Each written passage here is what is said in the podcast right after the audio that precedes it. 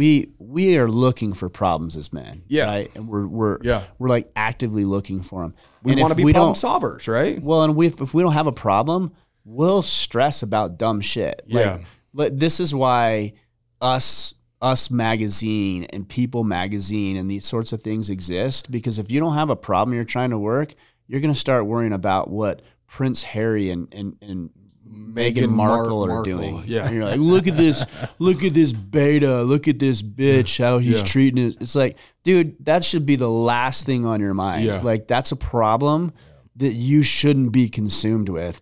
Real business owner, real business owner. Whatever your situation is currently is not your forever situation. That's really what real business owners is, man. Like, we don't care where you come from, where are you going? Our goal and our job is to reduce the mistakes that you have to make or the money that you have to lose. You want to be an entrepreneur, you want to be successful, don't give up. You learn, adjust, and continue to move forward. Welcome back to the Real Business Owners mm. Podcast with myself, Trevor Cowley. As always, Kale Goodman. What's up? What's up? Guys, today we have a special guest, a local success story in the podcast industry, leader, father, author several times over. Yep. Um, as we were just discussing before we hopped on, you know, you have 70, 80 million, something like that downloads on your podcast.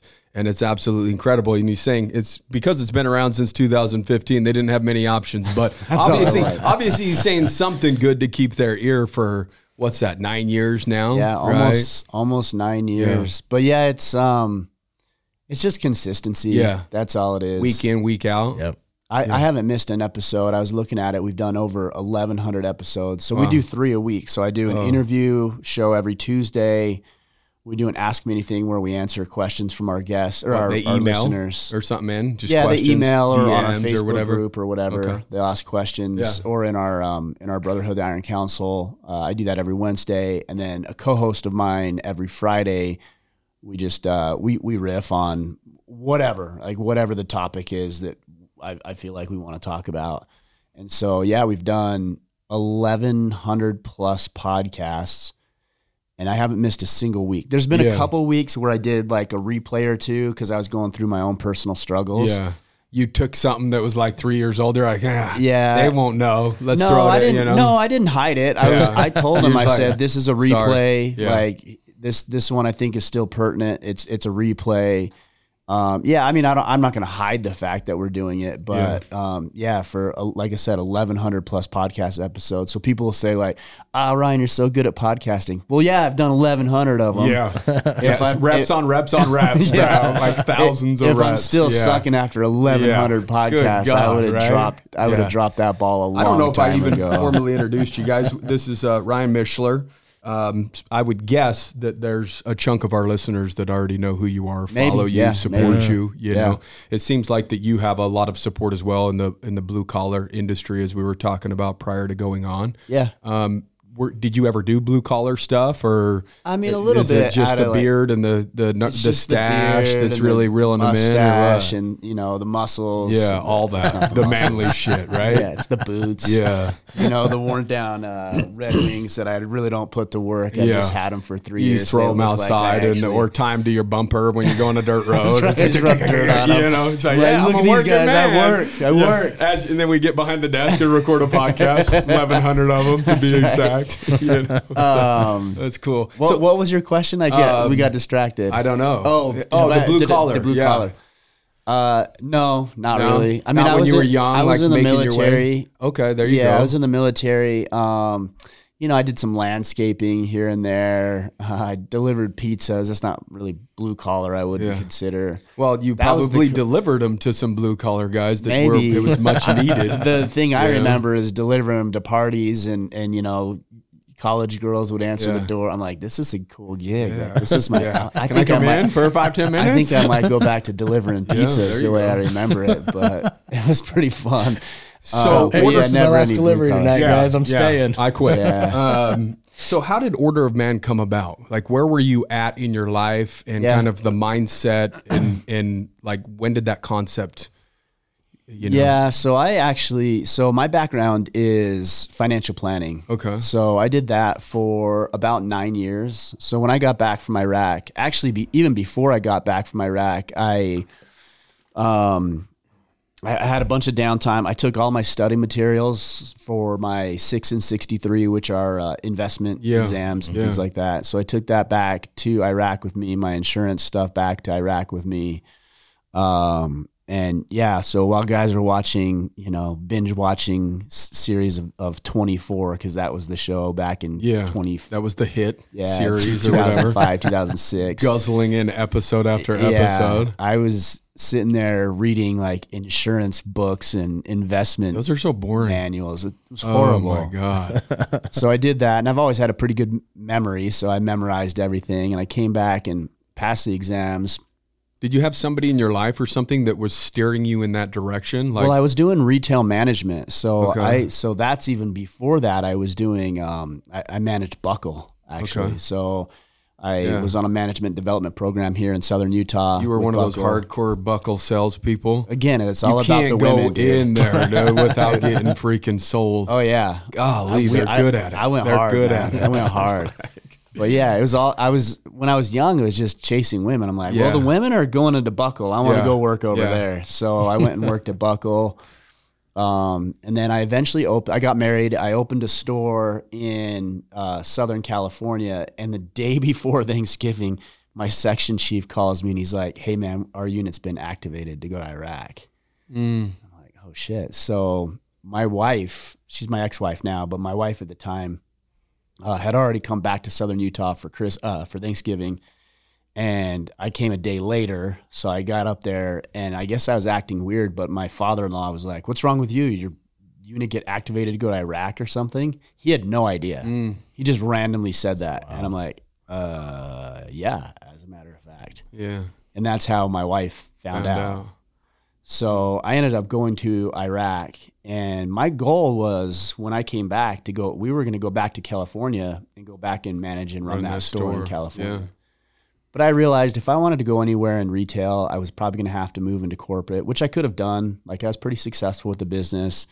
The stores were always doing well. Um, part of my responsibility was I was I would bounce around from store to store and help struggling stores get back on their feet Mm. and help them put the systems in place to be able to you know be profitable.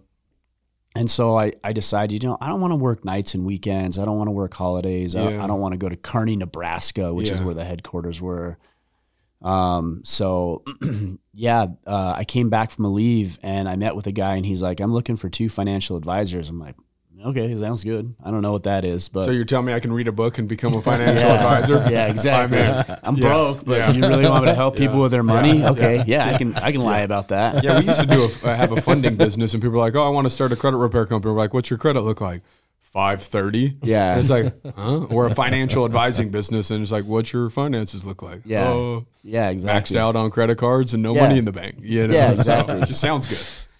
Yeah, so I did that. I came back, started doing that. I did pretty good. I was pretty successful with that. Um, and I started a podcast called Wealth Anatomy because I was really interested in um, new new new digital technology and marketing. That's Mm. Yeah. always been something that's been interesting to me. Yeah, So I started this podcast, and the company I was working with was like, "Hey, what are you doing? You can't be doing that. Like, you have to run your your your script through us, and and get all these approvals. you get or approval whatever. through yeah. compliance because Yeah. we don't want you saying something that you shouldn't be saying. And I'm like, you know, this sucks. Like, I don't want to do this anymore. So when was that? What year was that? That, was, 2014. Wow. I think I started doing that podcast. It was I e- interesting. I didn't even know podcasts existed. I know. then, bro. Like, how did you find out about a podcast, let alone have an idea So- to start a podcast? Yeah. So what I was doing is I was meeting with clients or pros- prospective clients, and my closing ratio was I, I don't know what it was, but it wasn't good. yeah, Like I'd meet with people, and and maybe 40, 50 percent of them would do business with me. yeah.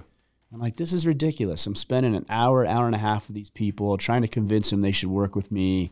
Half of them are doing business with me. The other half are just wasting my time. What, like, this is dumb. I'm not doing this anymore. So I went over to Staples and I bought, uh, uh, what was it called? A Blue Yeti microphone.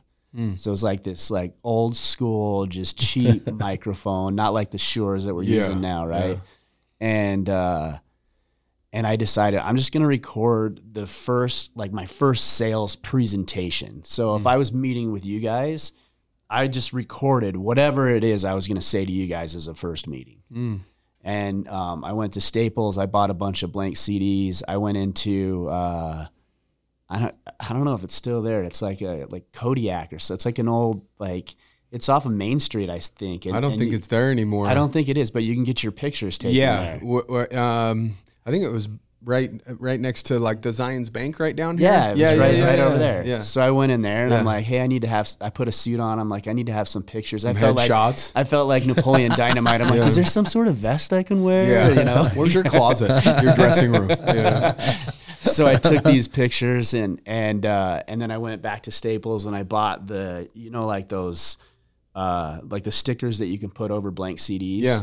So I put my headshot on there and I put them over blank Started CDs. manufacturing your pitch. Yeah, exactly. And so what I would do is I'm like, I would just hand these things out like candy. I'm Wow. like, hey, here's this, here's what I'm doing, here's this, here's this. And people would listen to it and then they would come in and my closing ratio went from whether it was 40 or 50% went to like 80, 90%. Because everybody who came in had already listened to the first pitch Yeah. Yeah. and they'd already qualified themselves. Yeah. So I'm like, oh damn, They wanna know more. Like this works, right? Like now, people that are coming in, I'm not wasting my time. My closing ratio is higher. Wow. I don't have to waste my time Smart. with people who who don't want to work with me. And uh, I thought, you know, this is cool, but why don't I start a podcast like where I'm just sharing ideas about insurance, disability insurance, investments, whatever it might be. And I remember the first guy that called me. He was a uh, he was a pediatric physician, and he was in Pennsylvania. And he calls me up, and he's like, "Hey, um, I need disability insurance." And I was like, "Uh, "Okay." I mean, that's random. Like, I'm in Southern Utah. This guy's in Pennsylvania. Why'd he hit you up? Yeah, I was like, I don't, I don't understand. And he went through and he rattled this list off of things that he wanted in disability insurance. Do you guys know anything about disability uh-uh. insurance? No. Very, very little. Nobody knows anything about disability insurance. Like nobody knows a thing about disability insurance. But this guy had a laundry list of like, I want this much, I want these features, I want this benefit, I don't need this, this exclusion. And I'm like, this is fishy. Yeah. I was thinking to myself, this guy's either just shopping around and he's talked to a bunch of people, or or he's, He's not. another agent or That's something. what I thought. Yeah, I was yeah. like, he's Nobody prob- knows this much unless they're in the game. Yeah. So I'm like, this guy's an insurance agent and he's like scoping me out. This Yeah. was weird. And so I asked him, I said, what, you know a lot about disability insurance. like, what's, what's the deal? He's like, oh, I just listened to your podcast and wrote down everything you told me I needed to get. oh wow.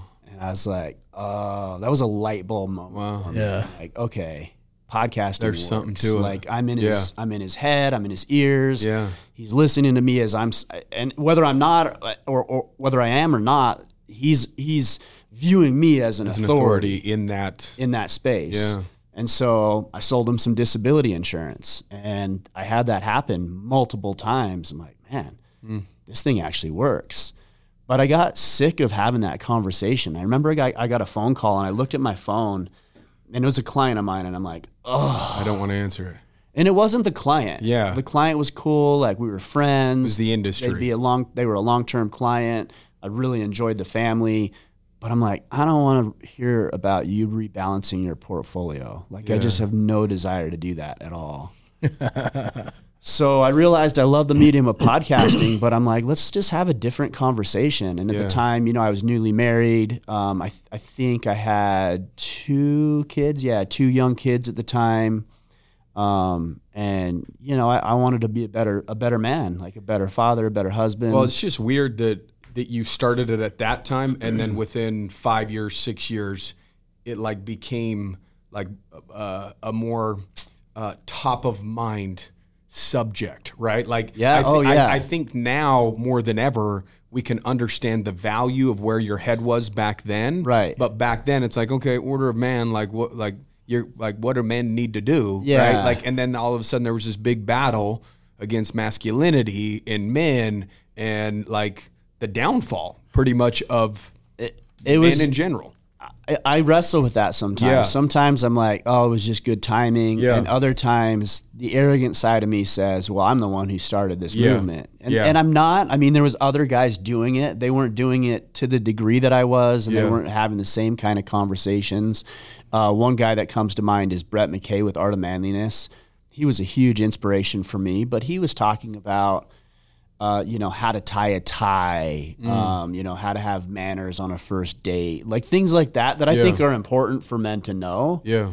And and really, where I started to go was, what's the mentality of of men? What's the mindset? Mm. Like, how do you temper your violence? Um, you know, how do you tap into wealth building? I think things that were deeper than what he was talking about Yeah. at the time. Yeah. And so He yeah. might have covered that first couple layers of the surface, Yeah, but you and were he did trying a to great go. job. Yeah, yeah. Like, It's I'm not throwing him not under the di- yeah. bus. Every layer needs to be covered. Exactly. Right. You were just going deeper into the core of a man versus like, hey, Yeah. presentation, look, Yeah, tie exactly. tie. Like, you know, I didn't have my dad around, and so when Most I when, when when I had my tie tied, it stayed tied. Right. You know, right. like and then you loosen it up, and I then you like slip it I- back yes, on. I swear to God, up. I just moved Totally. out of our uh, our house in Washington and moved up to Virgin. And going through my closet, I tied. still have probably ten ties that have never been untied, for probably Yeah.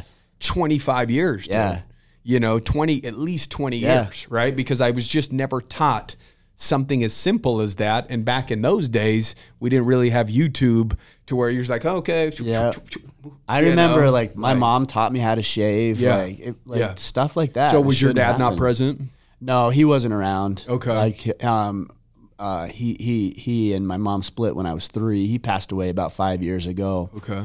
Um but yeah, I, I wanted to have a deeper conversation, so I'm like, well, let's just start something for men. So Yeah. I started Order of Man in 2015, March of 2015, and it blew up. Did you have an idea of when you started it where you wanted to take it, or did you just start and then as you took that first step, then the next step kind That's of what it opened up itself to you? Or, That's what it was. You know, and it became clearer and Yeah. clearer and clearer every step that you took. and that's you what guys to need to do Yeah. because a lot of times they're waiting for things to be perfect or Yeah. have the perfect formula my my very first i don't know if it was a it was an article actually Hmm. was how to throw a baseball that you wrote. that i wrote Yeah.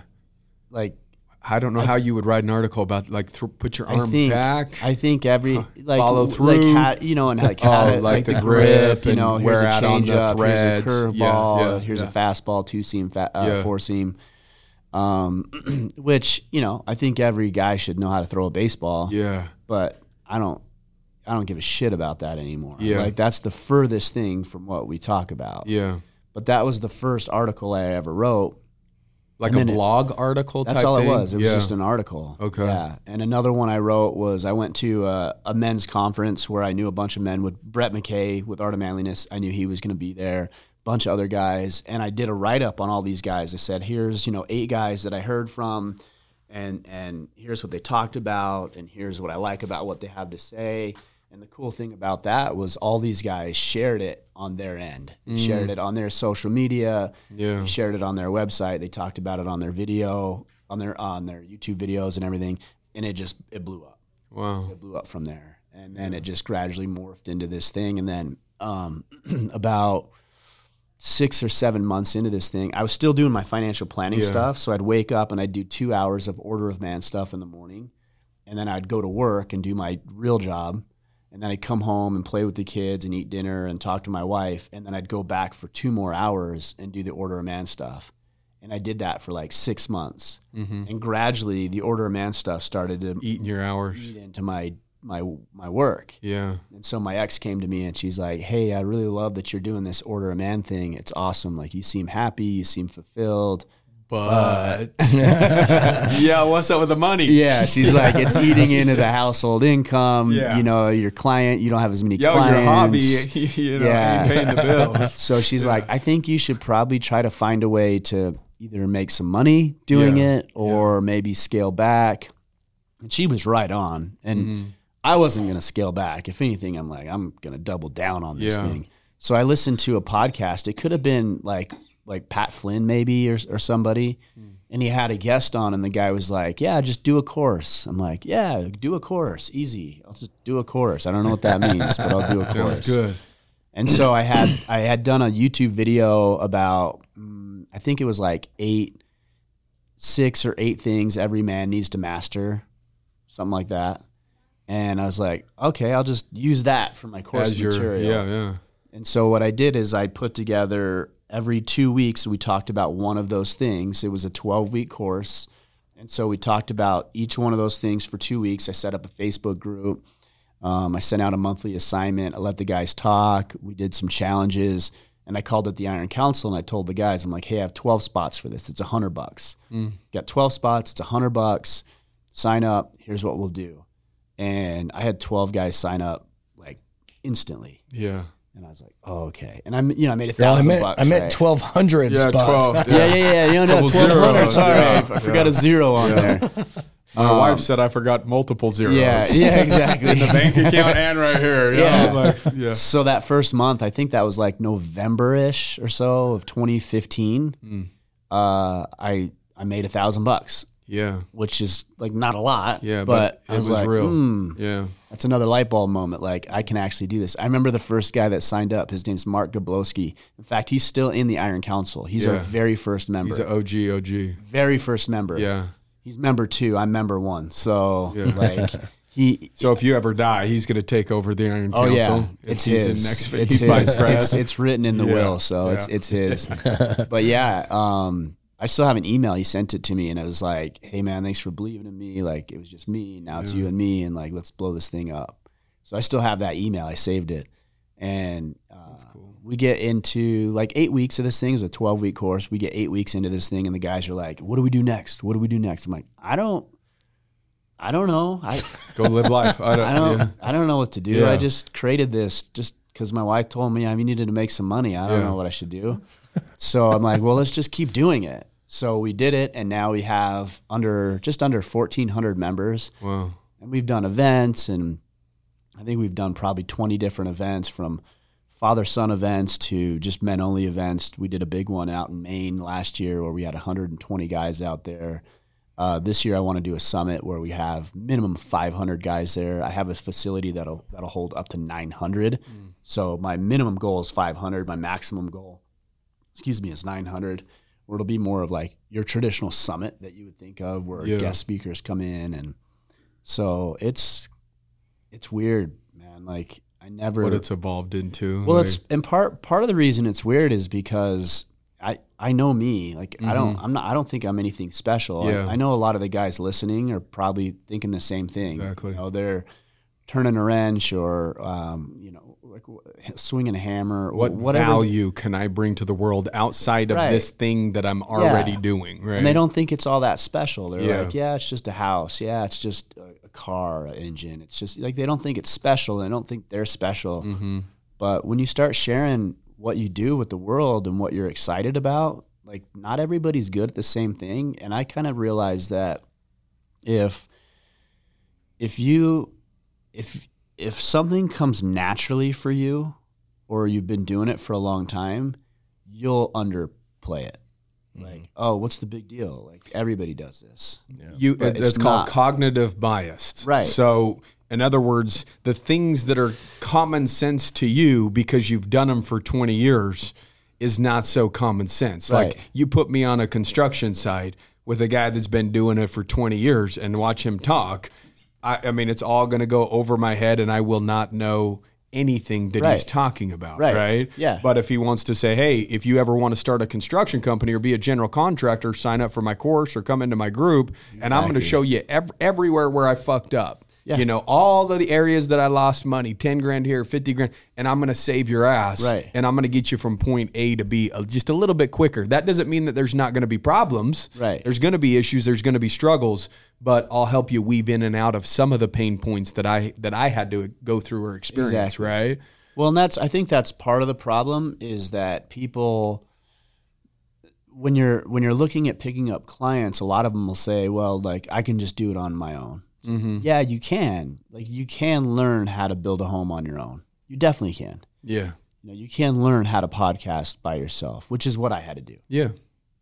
Or you can hire somebody and you can cut your time from 10 years to 5 years or 5 years to 2 years. You can save from spending you know hundreds of thousands of dollars, which is what I've spent over the Yeah. past 9 years now to spending 5 or 10,000 dollars on some equipment and some coaching and get it done right. you know, so I, I so Well, you- investing what- in yourself is y- crucial. You're, you're collapsing time, and Exactly. the, the the question is is whether you have the money to do that or you don't. Sometimes the only asset that we have available to us is time, and so utilize it in a manner that is actually productive. Make your time valuable Right. to where you actually can bring in some currency and and make some money. And then what you do with that money is you utilize it to increase your skill or to hire a mentor Right. or get around the right people that can again help you increase the value of your time. And then it becomes this machine where your time ends up becoming more and more valuable. You're making more and more money. You can continue to spend on self-improvement or coaches or mentors and by that time you're bringing in enough to where you're making enough Exactly. your skills continuing to increase and then you have this this ecosystem of improvement right And the best thing you can do on that, like if you're, I'm thinking like if you're blue collar, um, yeah, really any profession, a lot of guys will be like, well, I, I want to do something, but I don't know what to do. Just teach people what you know. yeah So, for example, um, I just got back from a trip. I was hunting last week, and I get out. I get back to St. George, and I go out to my truck, and I and I look at it from the back, and it's like leaning down in the front. I'm like, oh shit, I got a flat tire.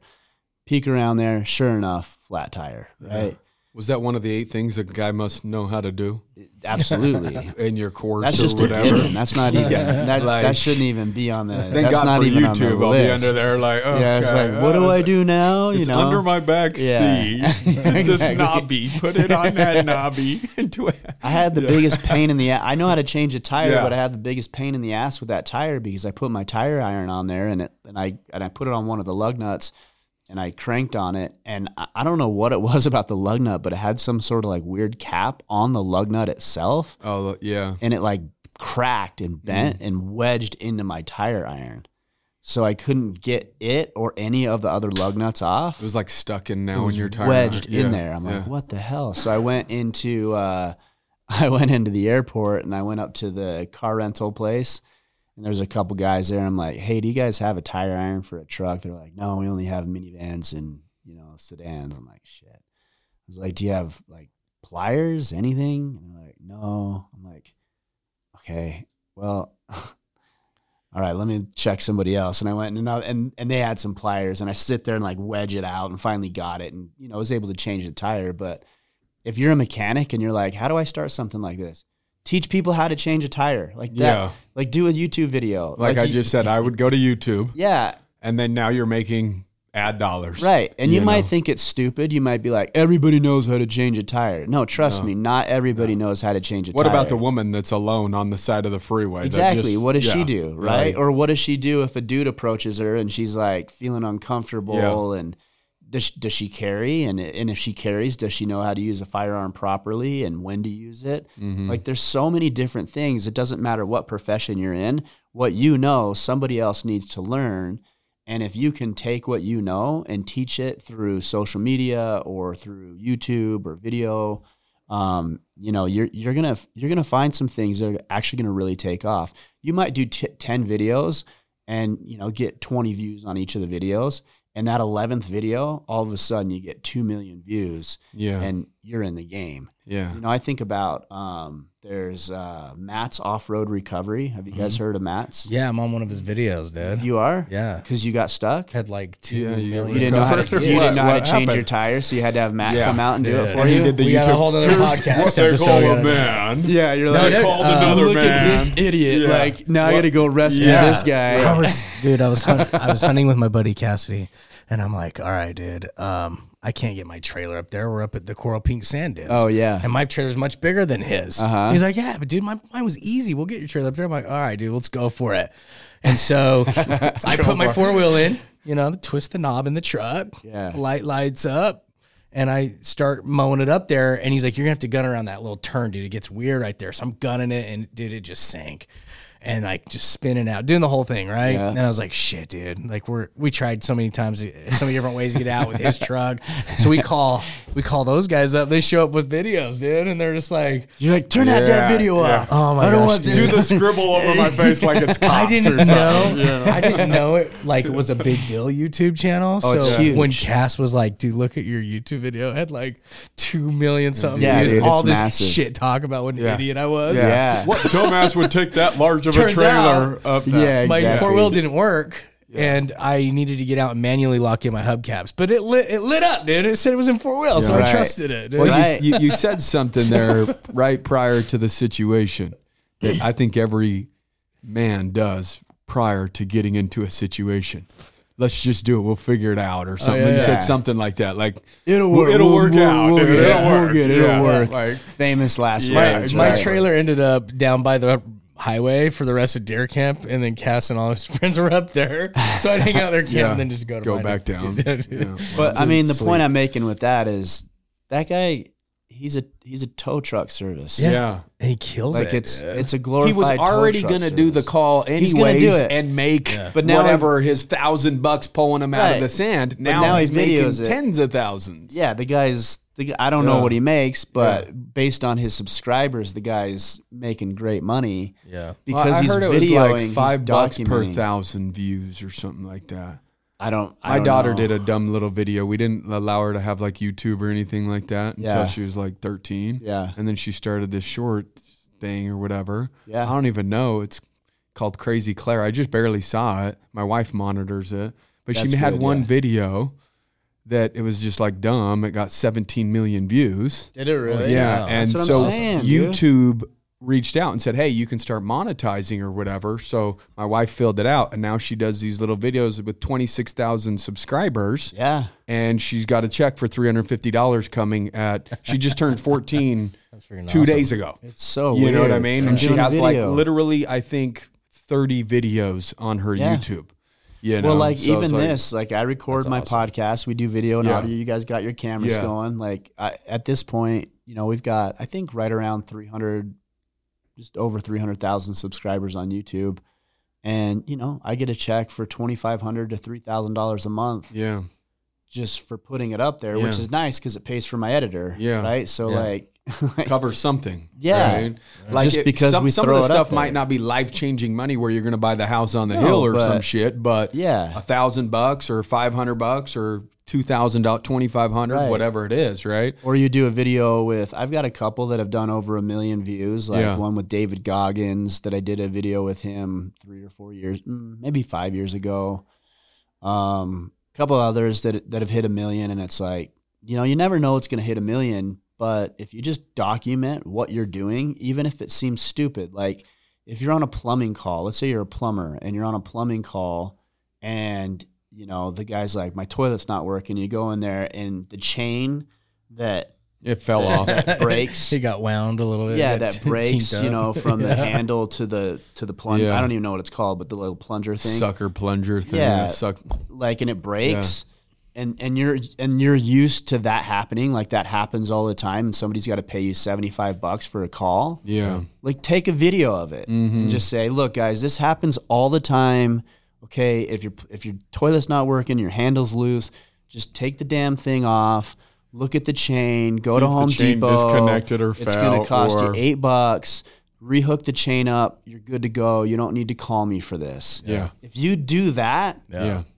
I'm I'm telling you, like that stuff's gonna blow up. And yeah, you're thinking, well, then it, they won't pay me seventy five dollars. Yeah, because you're gonna make seventy five thousand dollars Yeah, on all the views. from YouTube Yeah. because everybody just watched it. I'll take the seventy five grand over the seventy five dollar call to fix. My guess is chain. you probably wouldn't notice the revenue drop dramatically. No. And if you're surviving off of a $75 toilet call, Right, You know, exactly. you need to expand Exactly. a little Yeah, bit, maybe exactly. your marketing. So I, I think I think whatever you're into, I mean, there's people doing just weird shit. Like Weird you see shit, these, yeah. you see these girls, and they're like, and and I'm not bagging on your daughter Yeah. here or anything, but like my Oh, daughter does the same thing with her, It's just dumb shit. and they're like dancing or like cooking. I'm like, what the hell? Like, I, I don't even. there's want no yeah, that's what bothers me is that there's really no substance behind it in terms of like growth. You know, but maybe again that's cognitive bias. Like everything that I'm spending time on or watching, it should be something that's nutritious for my mind and making me grow or making you, me think. most people versus just wanna, zone like, out, tune right? out. And Yeah. just like laugh. Yeah, exactly. You Watch know, or whatever. cat but like we, videos or yeah, something. we uh, we, or we just be relatable. You Yeah, know, like yeah. people are like, oh, I get her. I do I mean, weird shit like that. I you bought know? a tractor or whatever, and literally I've YouTubed everything about it. Like, Yeah. okay, well, what about this or what about that? Like, and there's a guy, Yeah. standing next to a tractor saying, "You do this, Here's how you, you do, it. this, you do well, that." and the other thing too, there's a big genre of people just want to live vicariously through others. So Yeah. a good friend of mine, Eric Chesser, I don't know if you guys know who he is. He's with Hush. Yeah, so- I do. Yeah, I watch their channel. A he's a lot. stud. Him and I have been hunting. We went to Hawaii earlier in the year and hunted, and he is You do the axis deer. yeah, Axis. Deer. He's a killer, man. Yeah. He's he's an amazing hunter. Him and, and Ben Shed, Shed Crazy. He's he's here in Southern Yeah. Utah as well.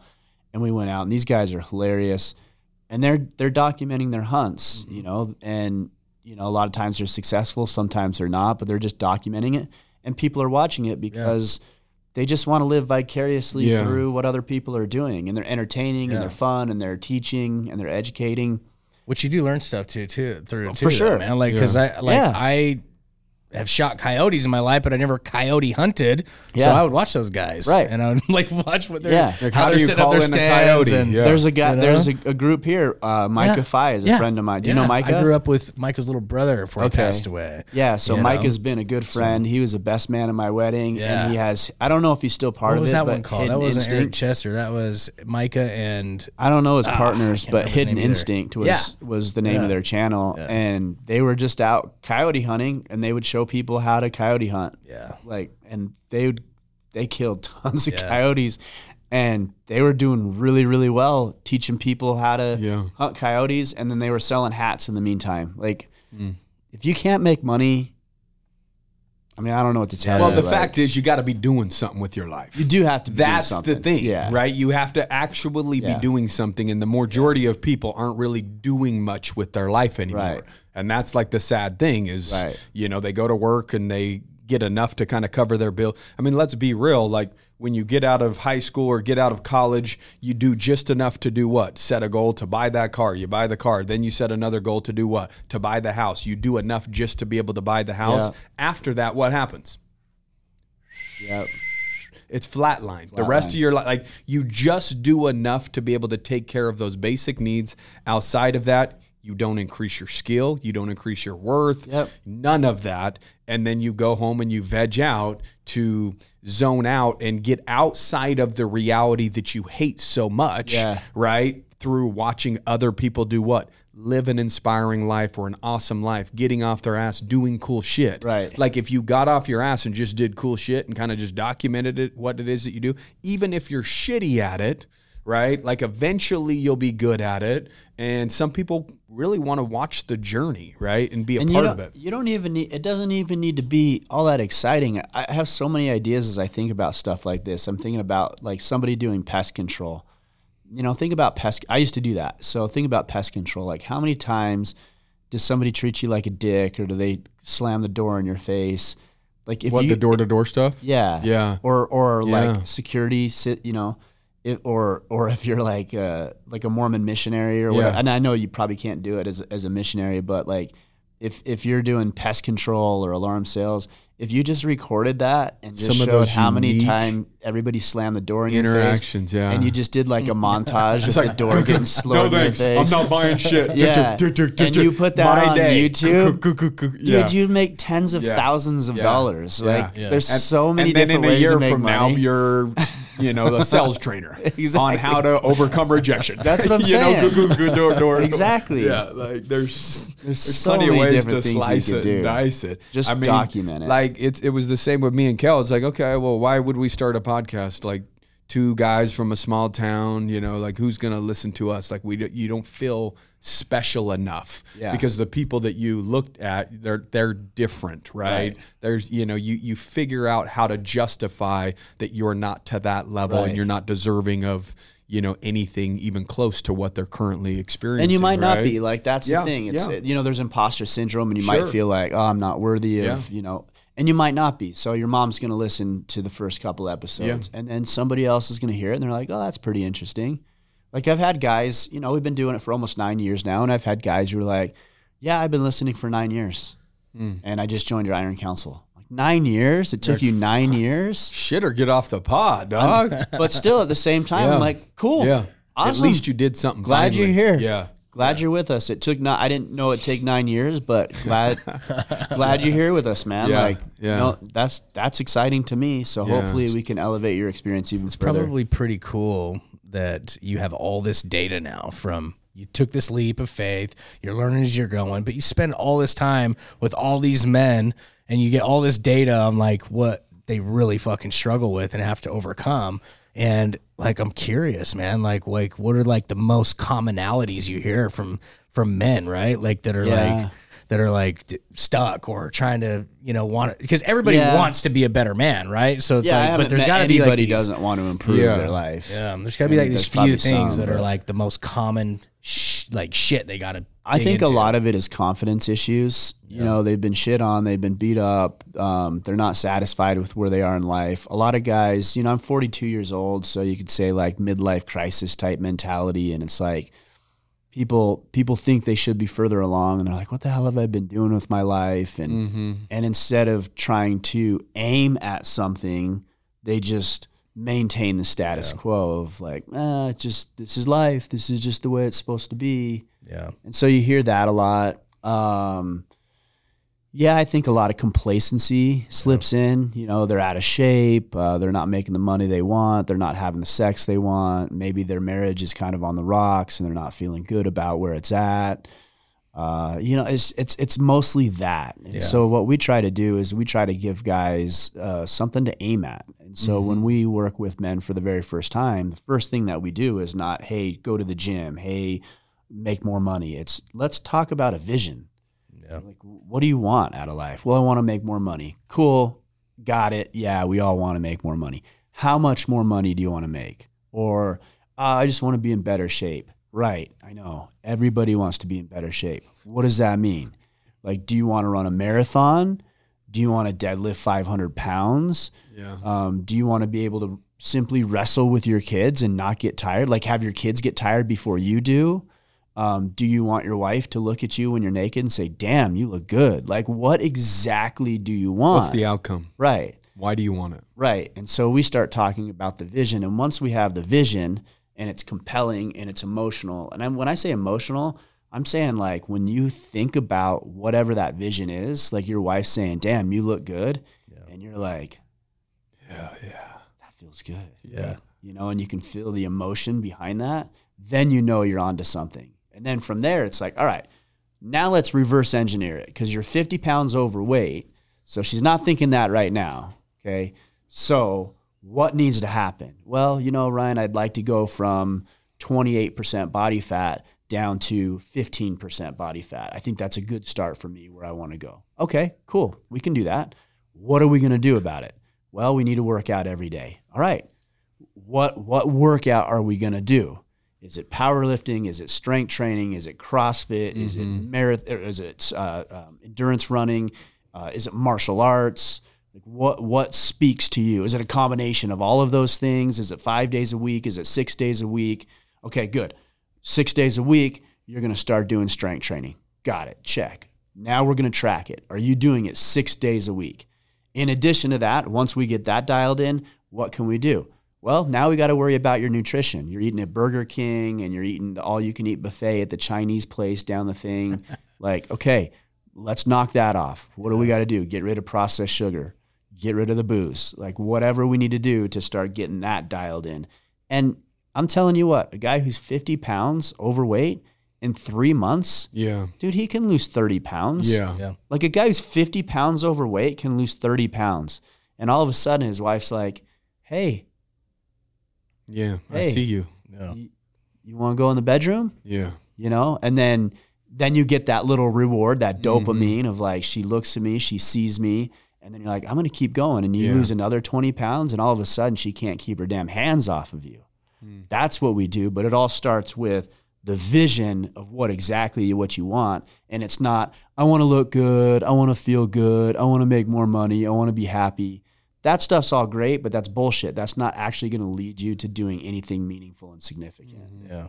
So, Well, I'm a big believer that if you don't um, create a mountain to climb, your brain will turn on itself and you will become the mountain that you will eventually have to climb. oh yeah, Right? Like Yeah. it'll e- erode itself. Like Yep. it wants to it wants to struggle. It wants to overcome. Mm-hmm. And if you don't have an external struggle that you're waking up to and saying, I'm going to impose my will on this eight mile run, or I'm going to impose my will on this CrossFit workout, or whatever it is, it will turn on itself. It'll eat at itself and it'll say that you're a piece of shit, you're this, you're that, Yeah. and erode to the point where you feel absolutely worthless. And the only way to feel worthy of uh, self worth or confidence is by having enough proof that you are actually doing the things that are difficult to you. Yeah. Now, difficult to you, not difficult to him over Right. here, right? Doesn't matter. running a mile might be difficult to you right now, but are you climbing that hill? Yep.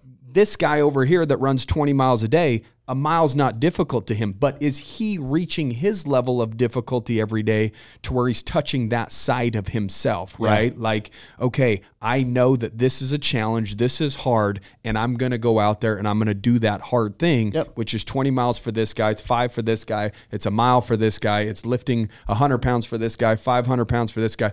But the brain only knows what it knows and it knows struggle and difficulty. And if you put yourself in that environment around struggle and difficulty and you impose your will, we all have it within us. We're all men, right? Where we want to overcome something hard or difficult. And when you do that, tell me one time that you've walked away from a workout or a run or this, and you're just like, man, I really feel like shit about shouldn't myself. I that. should That not have got up early and moved my body in such an extraneous way. Yeah, exactly. Like, my God. Well, and we and and and to your point, we we are looking for problems as men. Yeah. right. And we're we're Yeah. we're like actively looking for them. we want to be we problem solvers, right? Well, and we if we don't have a problem, we'll stress about dumb shit. Yeah. Like, like, this is why us us magazine and people magazine and these sorts of things exist because if you don't have a problem you're trying to work, you're going to start worrying about what Prince Harry and and, and Meghan Mar- Markle are doing. yeah. And you're like, look at this, look at this beta, look at this bitch, how he's Yeah. treating it. It's like, dude, that should be the last thing on your mind. Yeah. Like that's a problem that you shouldn't be consumed with. I don't know anything about Prince Harry. You shouldn't. you shouldn't. I shouldn't. The fact that I'm even very validating. The fact that I'm even talking about it is like, why am I worrying about it? You Put know, your, why man, is that card, put your on man my- card on the table, Yeah, bro. sorry, like, guys, hey, pull on. it out. hey, we're not fully on. taking it from. We're just Hold on, suspending me- it for 24 Let me hours. get it out here. So if he has a conference call with the Iron Council today, he can't make it. Yeah, okay, yeah. he's got to step in. The- what's his name? Vice Pres, the number two guy. He's gonna have to step in and handle business Mark, today. man. Mark, our boy Mark, he's gonna send it today. Um, I wanted to ask you a question. Like you've interviewed a lot of badass people, cool Yeah, dudes, right? yeah. That has that have inspired many millions of people, and, and you have as Yeah, well. doubt. Um, Not but- me, those guys. I don't want. Uh, it's, yeah, it's I mean, you guys. have as well. I mean, there's probably thousands, tens of thousands of men that are better off because you exist I mean, and because you That's speak. the goal, right? Yeah. You know, um, some of the things that you've spoken to them, Yeah. right? Like, there's gotta. I look for voices, and guess what? I'm the voice for some people. Kale's the voice for some people. You're the voice, but you have voices too that you look to, and there's like a ripple effect, right? It's always Like, weird it's when somebody's that. like, "Hey, I, you know, like uh, my my marriage was struggling, or I was overweight, and this and and I listen to your podcast every day." I'm like, "Why? Like, there's so Yeah. many, there's so many better You're people like, to bro, listen, you're- I listen to than me." Like, what if- about the guys I listen if to? you- Why, have you not found them If yet? If you only knew half Yeah. the shit I know about Yeah, how yeah. inadequate I am, you would not be listening Yeah. to me. It's like we're all fucked up. Let's just call a spade a spade. Totally. So the guys we're looking up to is probably thinking the exact same They're thing. and screwed like, up "Fuck." too. I They- know they- that, Yeah, yeah. dude. I, Everybody. I'm telling Yeah. you, and I'm not going to name names, but like I've had conversations with guys who, in confidence, are like, Yeah. "Hey, here's what I'm dealing with. Here's Yeah. what I'm struggling with." Everybody. Like, "What? Yeah. You? Yeah. Like, yeah." I'm like, "Whoa! I never would have imagined that." Who's impressed you the most out of all the people that you've interviewed, and what was the most impressive thing about them, or why did they impress you? Man, that's so hard. That's a question I get a lot. I mean, I've interviewed. I was looking at it this morning. I've interviewed 460 guys now at this point. Um,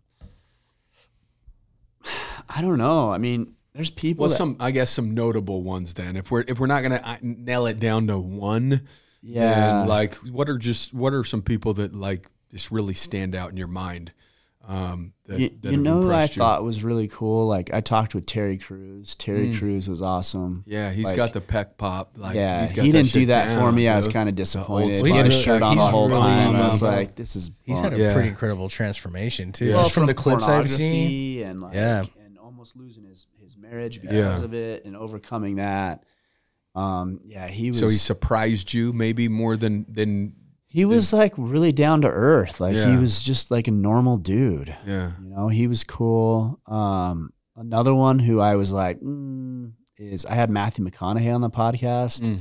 and I'm like, is this guy for real? Yeah. Like, is he? Is this? Is he as chill as what he's like seems? You know. He was on the podcast. Yeah. yeah, like when I talked with him, it was interesting. I'd ask him a question. He's like, I don't know, man. What do you think? I'm like, well, why are you asking? You're Matthew McConaughey. Dude. Yeah. Why are you asking me what I think? Yeah. I don't know. You know, I don't know. Yeah. But he was like that. Um, That's cool. Goggins is interesting. Yeah. I, I went and I went and did an interview. This was years ago with Goggins, and um, it was in Vegas. Yeah. And I got there. I think I got there maybe a few minutes early. I went up to his room, Mm-hmm. um, and he came in and he had like his gym shorts on and a gym shirt, and he's like, "Sorry, bro, I just got done with a workout." And Yeah, like of course. You don't like- you work out like, like- 23 of the 24 hours. yeah, I was like, "Oh, that's cool, whatever." And and so we started having this conversation. He's like, "Yeah, I had like weird stuff happen." He's like, "You want to see?" And he has like these short like runner shorts on. He's like pulling. it. I'm like, "No, I don't. I don't want to see like whatever Yeah. you're showing me. I don't want to see it right now."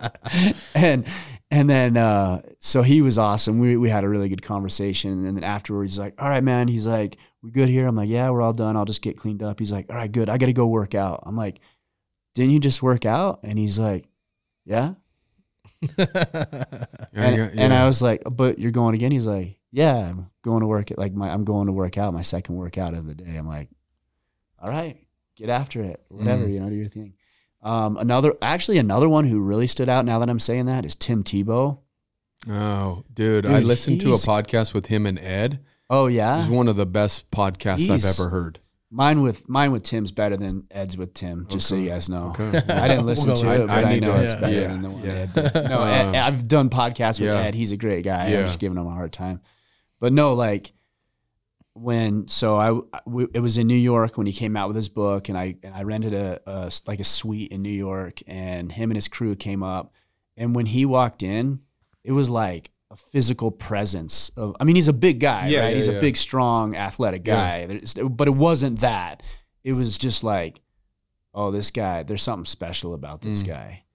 And he sat down and we had a conversation and he was really humble, really down to earth. Like you could tell, just a kind person, really cared about other people. Um, I messaged him again a couple months later. I'm like, hey, I want to have you back on to talk about this. He's like, I'll come on anytime. Came back on, did another cool. podcast with me. He was cool. Um, a guy that, that that I really admire and look up to is John Eldredge, the author of Wild at Heart. Have you guys read that No, book? uh-uh. Oh, that's such a good. That book changed my life. Really? Yeah, it's about masculinity and manhood, but it's it's written with an undertone of Christianity, Mm. um, and it really helped me understand a lot of where where like the the idea of what it means to be a man comes from for me, and how being raised by a single mother hinders that a bit and that's not to throw single mothers under the bus because i know a I mean, lot of single mothers. They do a great hard. job, They do a great job, but that but it's doesn't inadequate. mean yes. Yeah, exactly. You know, my and, and if my mom was sitting right here with Yeah. me right now, she would say Yeah. the same thing. Yeah. She'd say, "I did the best I could, but I know I needed to get you around other men." Yeah. So she got me involved in sports and and was was a really big advocate for me joining the military because she knew I needed to be around other good, righteous Mm-hmm. men yeah. because there's just a gap when it's a single mother. And again, I know plenty of Lots single of mothers love. that I love. I I Lots love these women. that they pour into the kids. Totally. But They can't raise There's men. still another side Right. that kids need too, right? Right. Some discipline. I just don't some- want a yeah. woman to listen to this Yeah. and think that I'm I'm saying like she can't do a good job. She can raise a good human, but she can't raise a good man Yeah. because she's not a man. Yeah. and and she doesn't know. Like she doesn't. I'm speaking in generalities right now, but a woman doesn't know how to temper natural violence Yeah. or an inclination for like competition or dominance. Mm-hmm. Like she just doesn't know because she doesn't have that same quality. Generally speaking, I, I know plenty of women who are competitive, who who are physical, sure. Yeah. But that's the exception. That's not the norm. Yeah. Um, but Wild at Heart, man. So he's been on a couple of times. I don't know. I've had so many cool conversations. It's hard to like narrow it down, but there's a handful that I like. Sovereignty. What's the meaning of that? You wrote a book about it in 2018. Yeah. Um, So what's the meaning for those that don't know? I mean, if you strip everything away, sovereignty is the ability to do what you want, when you want, why you want, free of anything else. Yeah. So, could be uh, Does that mean being in full control to a certain extent? full control and not under the thumb of anybody else. Yeah. So, for example, if I was working with you guys, Yeah. and I was your employee, Mm-hmm. and but I was broke, like I didn't have money set aside, I'm up to debt, up to my eyeballs in debt.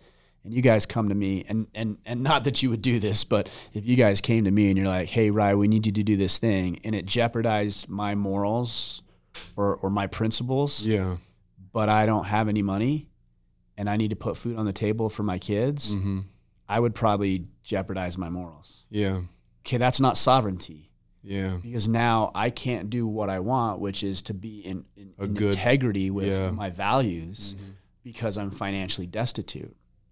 If I'm 50, 80, 100 pounds overweight, and let's say I'm pre diabetic, um, or I'm popping pills like they're, you know, Yeah. Skittles because I need to regulate my glucose Insulin or whatever, levels yeah. or, you know, whatever. Um, that's not sovereignty because now I'm beholden to pharmaceutical companies and the doctors in order to keep me alive Yeah. sovereignty is me getting my ass into the gym every single day, losing 50 pounds, eating right, and getting that shit in order.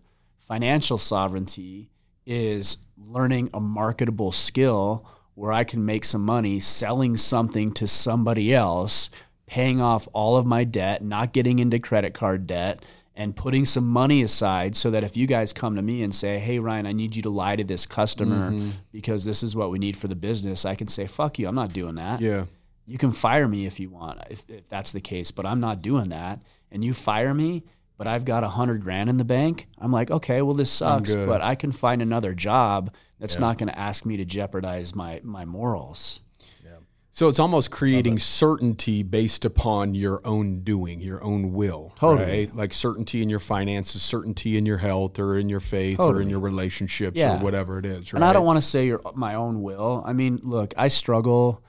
I struggle at times with my spirituality. Um, that's a hard one for me. Mm-hmm. You struggle with religion or spirituality? I actually I like religion. Okay. like a lot of people just differentiate the two spirituality and religion Yeah. and i know they're distinct things Sure. and some guys will say I'm, i feel closest to god when i'm on the mountain that's cool whatever Yeah.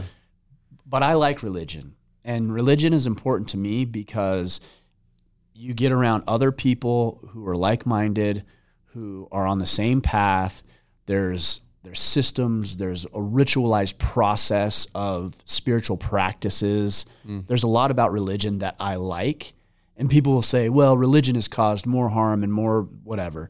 Yeah sh- Wars and problems, sure. whatever, whatever. sure. Yeah. like but that's not that's not spirituality. That's humans getting in the way. Yeah. Yeah. right uh, yeah, it's That- not the religion that did it because No. all that is is guide. A religion is guidelines, and then you add the human element into the guidelines, Exactly. and then the human element is what uh, disrupts, Right. or um, waters down maybe some of those guidelines through personal choice because I'm a leader within inside of a religion, Right. And now you say I hate this religion because you hate Trevor, Yeah, exactly. Right? Like Yeah, when exactly. it has nothing, to do with to the do with religion. It's just words on a paper or whatever that gives guidelines. Those are the ingredients, I guess, for success on earth. But you know, we there's humans that can pervert things Totally. in an All ill the will time. way, right? The way that I look at Yeah. religion and spirituality is uh, imagine all three of us play for the Raiders, right? That's the Yeah. closest team. Yeah. We're all playing for the Raiders. And uh, we're excited about it. It's our first year. We're rookies. We're going to go play with the Raiders. And, um, and, and they say, all right, well, practice is, you know, uh, I don't know how much they practice, but practice is, you know, Tuesday at 10 to, to 7 or whatever, like however Yeah. long they practice, right? Yeah. Okay. And we're like, you know, like I feel I'm good. Like I kind of know what you guys are about. I've been playing football for 20 years. Like I'm not going to go to practice. Yeah. Like how's that going to work? it's not going to work. There's you need to go to practice. in order to and we all have to be on be the same page. We all have to have the yeah. timing. We have to ha- we have to be able to work together, and that's how it is with spirituality and religion. We can be spiritual in that we believe in God or whoever your God is, right? Yeah. And then the religious side of it is like, okay, now we're going to practice spirituality. We're going to practice praying. We're going to practice tapping into God's power. We're going to practice fellowshipping each other. We're going to practice all of these things so that our spirituality is that much stronger. Hmm. But to your point um, or my my statement earlier is sometimes I struggle with spirituality. It's like hmm. did I create this or did God create this? Is there a God? Does he care about me or is he just like do your thing like I created you, do your thing, do whatever. Um, I struggle with that at times, but the reason I brought that up is I don't ever want it to come across as like I created this. Like sovereignty to me isn't I created it. It's that I've been given blessings, I've been given opportunities. I'm I was born to a mother who loved me. I was born in I'm I'm somewhat intelligent, you know, I'm not an idiot. Um, I I have opportunities based on where I live. There's friends around me who support me and edify me and uplift me. So sovereignty isn't I'm on an island alone doing my own thing. And sometimes people will say, well, if you follow religion, are you really being sovereign? You bet your ass I am because I'm choosing to follow a doctrine that I believe serves me. Mm. And if I follow the doctrine of Christ, in my example, like I know other people believe different things, Yeah. but if I follow the gospel of Christ, then I live a better life. Yeah. You know, if I if I pay my tithing, if I try to be virtuous, if I try to do right by people, you know, there's and I don't want to brag, but I want to share a little story because I think it goes a long way. Um, there's a little girl. I'm renting a place, and there's this little girl and her grandmother that live downstairs. And she's such a cute little girl. She's three years old. She's such a cute little thing. She plays with my my youngest, my 7 year old. And she knocks on the door. Her and her grandma knock on the door the other day, and her grandma says, "Hey, she has something to share with you." And I was like, "Uh oh."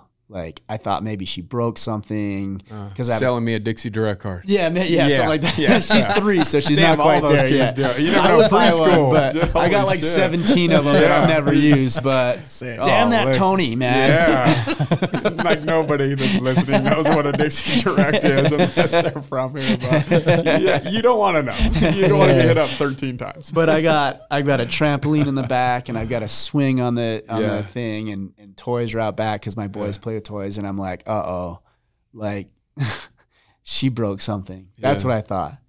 And her grandma's like, "Hey, well, why don't you tell him what you wanted to say?" And I had just set up this uh, like Santa Claus like blow up doll in the front, like blow up thing in the front Yeah. yard. And she's like, "I just wanted to tell you that I love that Santa Claus with those reindeer." Yeah. and that's all she wanted to say. and and she and she's like, and I love the Grinch, and I'm like, you like the Grinch? She's like, yeah. So I went inside because I bought this stuffed animal for my son, and it was Yeah. the Grinch, and I'm like, check this out. And she's like, this is awesome. I love this thing. And so uh, they ended up leaving, and the next morning I went to Walmart, and they had one Grinch left, and I bought it, and I went downstairs, and I said, hey, I got this for you, and I gave it to her. Man, it cost me 25 bucks Yeah. or something like Yeah. that. And it was like Lit up her whole Oh, world, which lit up yours. Yeah. her like her smile and she Yeah. grabbed it and she hugged it and then her grandma sent me a picture a couple day a couple hours later and she was in bed with some like hot chocolate and she had this grinch and she had this huge smile. Like that to me is just do the right thing. Yeah. Like that's it. Just do the right thing and everything else will fall into place. Like, yeah, I'm out $25. So what? Yeah. Like, really, so what? Yeah, but a lot of people are chasing that feeling that you received just watching her have a feeling that she got when she got that thing. Yeah. Right? And so like we just sometimes look at all in all the wrong places when in reality when you're of service and you're watching somebody else light up, there's that frequency that ultimately now comes over you and then you light up watching somebody else light up, right? And you have to do it for the right reason Yeah, too. yeah. Like, because a lot of times what I've noticed is a lot of things you hear, like especially in the entrepreneurial circle, is like add value, right? How many times have you guys heard that? Yeah. Add value, add value, add value, add value. That's right. That's not wrong. You should add value. But what most people do is they add value with the expectation of something in to return. take, yeah. And that's not value. Yeah. Value to me is I'm going to provide some I don't expect her to do something for me. Yeah. I just did it because I knew it would brighten her day Yeah. and I knew she would like it and I knew it was a good thing to do. And it's not contingent upon me getting anything Yeah. in return. Yeah.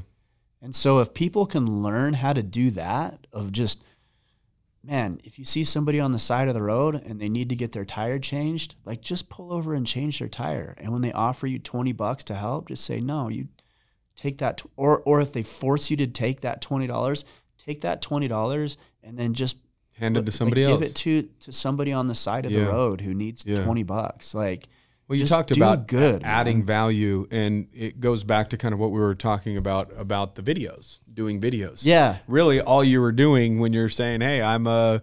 You know, a plumber, and this is how you do this with the toilet. You're just adding value into the world, and by default, something good. Will, it, it will serve somebody at some point, and there's good that you're putting out in the world. People on social media that have these trade businesses, whether you're mowing lawns or whatever it is, you take a picture of a perfectly mowed lawn with the lines in it. That brings zero value to me when I'm scrolling social media. Right. You know, if if you're like, hey, this is how you change the valve on the sprinkler that was busted, you know, and then do a swipe and then show maybe like the after, then cool. But give me substance. Like what did you do in order to create those perfect fucking lines in your lawn? 'Cause I want I those. want the lines. and I don't, you know, like and no other man is mowing my lawn, but show me how to make the lines like I own a damn baseball diamond. That's right. You know what I That's mean? Like, right. hey, this I crisscross like this. Cool. You just brought Well, how do I value to my life. And I might share the shit. And then somebody ends up hiring you down the or road. even that with mowing Yeah. the lawn, like Yeah. Mow your lawn Yeah. and then just go mow your neighbor's neighbors lawn. or whatever. I did that, dude. I did like an edging thing out front and I went over, but like she texts me and said, Hey, will you not do that? Oh, she did? Yeah. Why? What was? Um, I guess they weren't real. That wasn't tall grass. That was actually like planted like that. Oh, And I chopped it all down. it was the second time too. You're She's like, I forgot asshole, to tell you the first time. Please don't do that. Like, don't worry about my side of the yard or whatever. Chop down I the thought it- grass plants. well, no, it's, uh, you know, we live in Virgin, so it's just like whatever. Like there was like these tall grass looking things that are like actually like plants. It's just he's not like, grass. hey, hey, ma'am, I, And so I, I- I, pruned your weeds, and I- she's like, those were the flowers Yeah. that my grandmother Yeah. grew a hundred years ago. I'm just laughing because I I literally, I'm, I was sitting there like I am a good man, like da, da, da, you know, having to change the damn string on the thing it was so thick. I'm like, goo, goo, goo, goo, goo, goo, you know, but feeling good. She's like, it was the end of my, my day after plant." like four hours in my own damn That's yard, and I'm dude. just handling business. and then I get a text, "Hey, I forgot to tell you last time that you took it down to nothing." That's hilarious. That's like that on All right, purpose. well, 99 Yeah. times out of 100, guys, Don't it's be okay. that guy. Like, Maybe knock on it's their door. It's okay. no, but I'm, Yeah, I'm but, just kidding. but it is real. Like, Yeah. if you know, if if you're at the grocery store Yeah. and you know you're spending, I was gonna say two hundred dollars, but it's probably more like five hundred dollars now at the grocery Yeah. store. Like go Thanks, Biden. go buy yeah. yeah Go buy some extra food, man, and just leave it on your neighbor's door. Like don't put a note on there. Don't like Dude, say that was hey, huge for Ryan. us growing just up. Growing up really poor, there. like there would be people knock on our door, and we'd open our door, and there would be food. Like, Awesome, can't- man. My canned wife food did that yesterday. there. Actually, Really? like, what are you So doing? good. She's like, I spent eight hundred dollars at the store, but three hundred of it's for this family.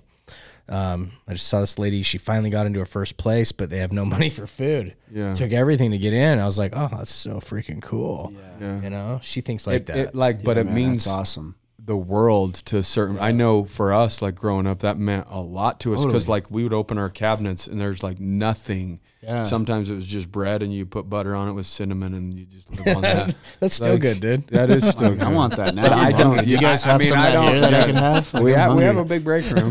Not- we might have some cinnamon bread for you, bro. I would take it back to the shit ghetto growing days. up, you know? the, the survival. Well, like the other day, I was um I was going out of town, and I I uh I'm not a great cook, but I use this pr- I use this uh, program called HelloFresh. Have you guys heard it? Yeah. Yeah, I thought you were going to say this program called Microwave. Dude, they're Yeah, pretty microwave. good. Huh? They're not So, bad. HelloFresh, Yeah. dude, it's awesome. Yeah. So I, I got all this food and I was out of town and I'm like and I forgot to turn it off and I had like four or five meals. it's just And I'm like, out there. Damn, like what am I gonna do with this?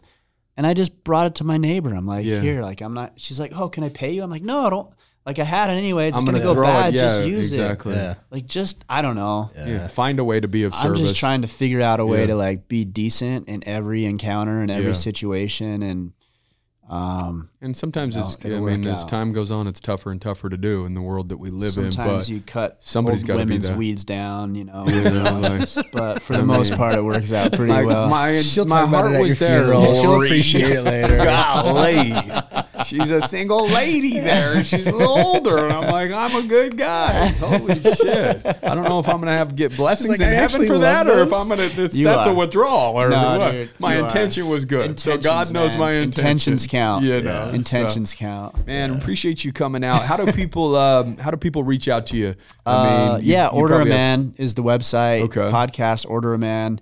Uh, Um, I'm pretty Instagram? Instagram. Yeah, I'm pretty active there. Ryan Okay. Michler. So Okay. um, you can hit me up uh, on Instagram. What's up with the Iron Council? Like how what's what's that about? So that's a I, I call it a brotherhood. We've Yeah. got I think we've got twelve or thirteen hundred guys in there now. Um, the goal with that is we're all holding each other accountable. So we do monthly topics. Um, right Mm-hmm. Now we're like once a month then, like on a Zoom we do a, we do a weekly call. yeah. And then in addition to that, guys have the opportunity to join what we call battle teams. Mm-hmm. And these are teams of 10 to 15 guys that are operating a little bit more closely together. So they have a team leader and they're holding each other accountable. Um, they have an addi- additional call throughout the week and they're checking in on each other like, hey, you said you're going to run. Did you run? No. Yeah. Why? Okay, make sure you run this afternoon or tomorrow. Um, you know, so it's it's pretty incredible. I I kind of feel like t- I'm at the point now with what we've created where if I said I'm done, I'm out. It'll what, I won't. Yeah. But if I did, It'll live on. Mark would take over and you know Do continue thing, continue you know? to run it and Yeah, it, would, it would be awesome. Shout out to Mark. I can't I couldn't stop it if I wanted to, Mm. which is a really cool position. Like if I'm gone for a week like I was last week, I almost feel better when I'm gone because I know it might it might actually run better when I'm not in the way Yeah, bugging everybody. yeah. And it's pretty cool to see like guys run with it and they have their own ideas and their own agendas and things that they're trying to do and it's it's really cool. Yeah, that is so cool. we we open that back up in uh, mid December. We only open it up four times a year. Cool. Just kind of quarterly or something. Yeah, because Yeah. what I want to do is I want to make sure when we have new guys come in, I want to make sure that they have they have what they need to get onboarded quickly. Because if you don't, if you don't, we've been doing it for eight years. It's kind of like drinking from a fire hose. You're like, I, Mm. what what do we do here? I don't know what to do Too much, too quick. just so much. So Yeah. it's like, all right, we're going to give you 30 days. We're going to put you with two guys who have, who have been veterans in the Iron Council for a long time. They're going to work you through some things for 30 days. And then once 30 days is up, you'll have a pretty good grasp on what's going on. And then you can be involved in, in everything. So we, op- we open it up every quarter. Cool. Yeah. Cool. Yeah. Bro, appreciate you coming Yeah, out. appreciate coming you guys. It Yeah, a- man, that this a was fun awesome. episode. Yeah, Yeah, we was- talked about some cool all stuff. over the place. Yeah. you know, it was good. It was fun. That's what I like about it. You just never know sure. where it's gonna go. Yeah, you know. So, exactly. guys, we hope you enjoyed today's episode. Make sure that you uh, you review the show, you share the show. Other than that, guys, keep kicking ass. Take care. We'll see you next week. Peace.